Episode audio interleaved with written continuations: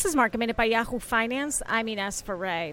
Some of the laggards on the Dow today include Cisco, down about 5% after its quarterly results.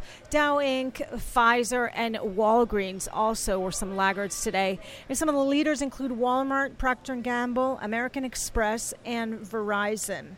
Some of the Dow components which touched record highs earlier today include Home Depot and United Health Group. Tomorrow, retail sales will come out at 8:30 in the morning. For more market minute news, head to yahoofinance.com.